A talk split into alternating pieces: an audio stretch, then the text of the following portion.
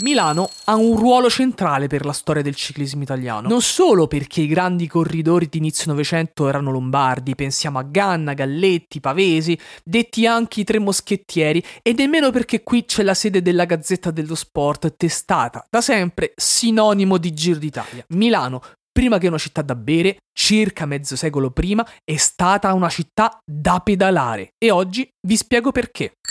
Una ruota tira l'altra. Spiegami un po'. Una ruota tira l'altra. Forte.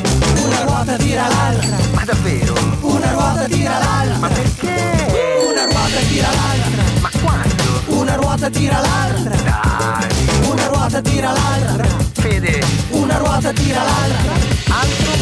Cosa fanno un ciclista e un cowboy a cavallo in centro a Milano?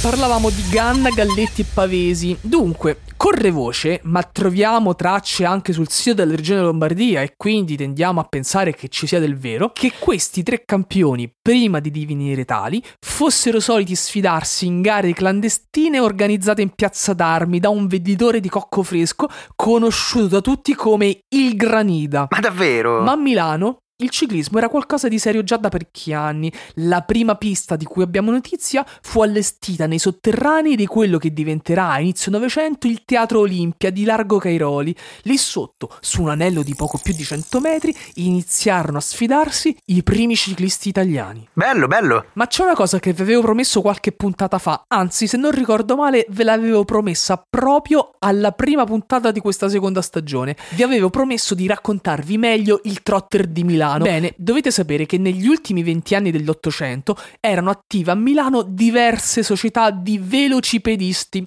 C'era il Veloce Club milanese, la Propatria e la Società Lombarda Velocipedi e queste erano solite sfidarsi sulla pista del trotter, una lunga pista di 600 metri costruita sul terreno dove oggi sorge la stazione centrale e che oltre a fungere da importante centro ippico divenne anche il luogo delle corse ciclistiche. Ma davvero? Per chi conosce Milano, questa notizia deve fare un certo effetto. Qui, nel 1894, fu memorabile la sfida tra il ciclista Romolo Buni, detto il piccolo diavolo nero, e un cowboy americano che diceva di chiamarsi Buffalo Bill, ma era in realtà soltanto un sosia. La gara si svolse nell'arco di tre giorni e, vi darò una delusione, lo so già, vinse il cowboy. Vinse il sedicente Buffalo Bill. Dai. Buni diventerà presto un simbolo del ciclismo milanese e non solo, grazie alla sua grinta e tenacia. Durante una gara rimase solo in pista a causa del ritiro degli avversari, lui però non volle sentire ragioni e invece di godersi la vittoria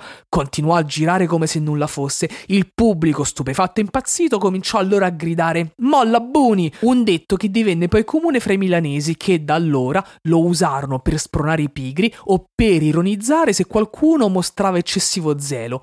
Voi lo avete mai sentito dire? A inizio Novecento iniziarono a cambiare un po' di equilibri e il terreno su cui sorgeva il trotter divenne di grande interesse edificatorio.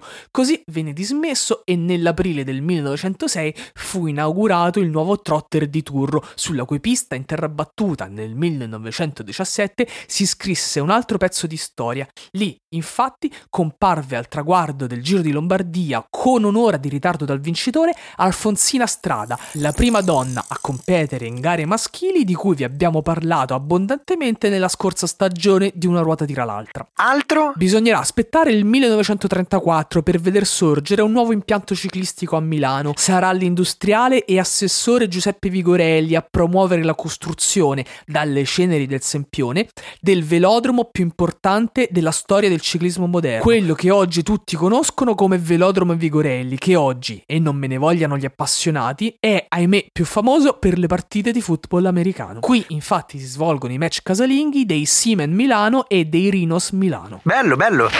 E adesso Operazione Squalo. Operazione Squalo.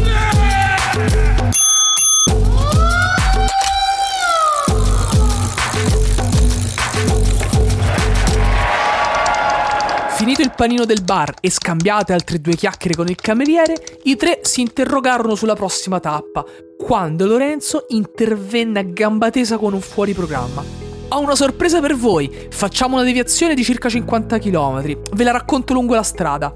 Ma no, dici prima dove andiamo, disse Flavio. No, se è una sorpresa, è una sorpresa. Ale, Al conto pensi tu, giusto? Dai, noi ti aspettiamo in macchina e sappi che secondo me stiamo andando in un posto in cui non faticherai a fare un video che ti frutterà migliaia, ma che dico migliaia? Milioni di like. Sempre il solito esagerato, disse Alessandro mentre metteva mano al portafogli. Saliti in macchina, finalmente Lorenzo rivelò ai suoi compagni di viaggio la destinazione. Stiamo andando a Barcellona Pozzo di Gotto. A fare? chiese Alessandro. C'è un arbitro di Serie A degli anni 90 di quelle parti, disse Flavio, ma non ricordo il nome. Ora Ora, ora maledizione, non penserò ad altro per tutto il tempo. Bene, rispose Lorenzo, abbiamo una destinazione e qualcosa a cui pensare durante il tragitto. Siamo a cavallo, amici.